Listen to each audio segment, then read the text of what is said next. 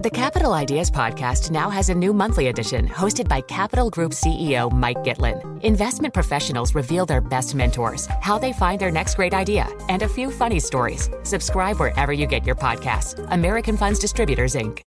Collaborate for a greener future at the Bloomberg Green Festival, a groundbreaking celebration of the thinkers, doers, and innovators leading the way. From design and culture to technology, science, and entertainment. Hear from inspirational speakers and immerse yourself in climate solutions. July 10th through 13th in Seattle. Title sponsor Amazon. Official airline Alaska Airlines. Get 20% off using promo code Radio20 at BloombergLive.com slash Green Festival.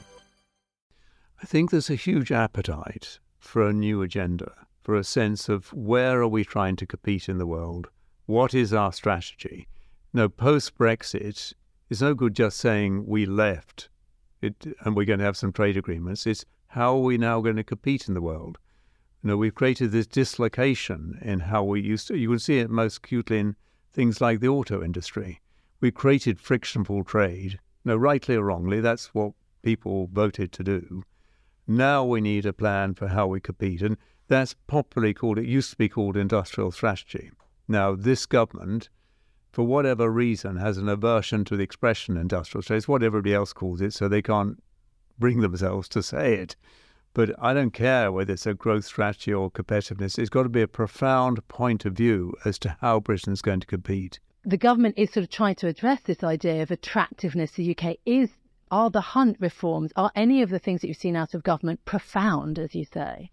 Uh, look, I, I just don't. I think one speech doesn't make a strategy an industrial strategy is has to be profound, and it's not just about our attitude to where we want to compete. What it's about, what skills do we want to have?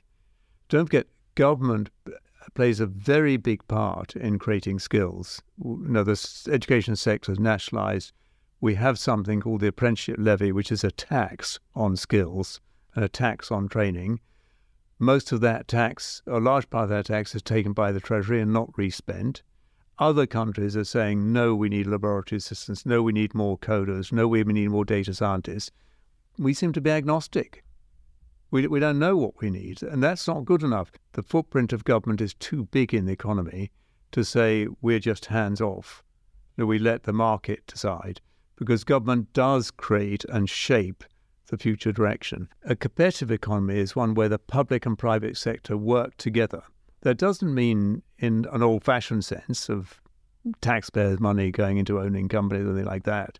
It means we're working together on re- regulation, on trade, on investment in skills, on uh, you know how government supports entrepreneurs, how we shape the tax system. At the moment, that's come slightly adrift post Brexit. The IPO market in London has basically dried up. There's an issue around pension funds about whether or not they are allowed or are willing or able to invest enough into UK yeah. businesses. And there have been various proposals. Lord Lyons, for example, the City of London Lord Mayor, was speaking to me about his 50 billion pound fund that he wants to try to put money into UK businesses. I suppose, what is your thought on actually trying to make UK capital markets as attractive as they possibly can be? Because that's very fundamental to our success. Uh, absolutely. And uh, look, companies listing in London is not the be all end of the world, but what what we did have was uh, London was a place where people wanted to list, and as a result, headquarters were based, and headquarters bring with them a lot of knowledge capital, a lot of inward investment in people, and then they support the financial markets. If you're headquartered in London, you're like to raise money in London. So competing as a place where companies want to list and base themselves is a natural thing for the UK to do and to set out to do.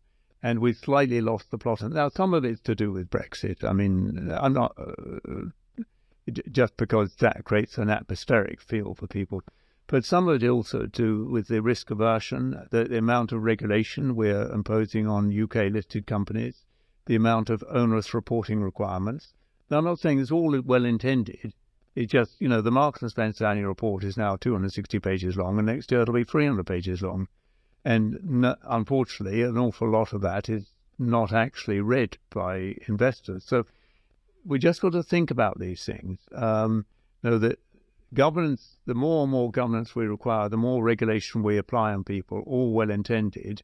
It may be that if other countries are not doing that, then you'll lose listings. We've got to think about that. You mentioned the pension. I think the pensions industry is a national tragedy. We have this huge swathe of funds that over the last 20 years we've spent de risking by regulation. Now, pension trustees have no incentive to get a great return for their investors. Is anyone in government listening, or are we already in transition of power mode? I mean, these issues around pension funds and around creating growth, is there really a government listening or? No, look, I, I think what's happened here is, is that Rishi Sunak has, has arrived in, in, in, in a sort of semi-crisis, you know, both the convulsion of the, in the economy and financial markets of the Liz Truss era. So their focus has been let's create some stability and let's them fix some real here and now problems. Know, five objectives, um, uh, which I think I can roughly remember.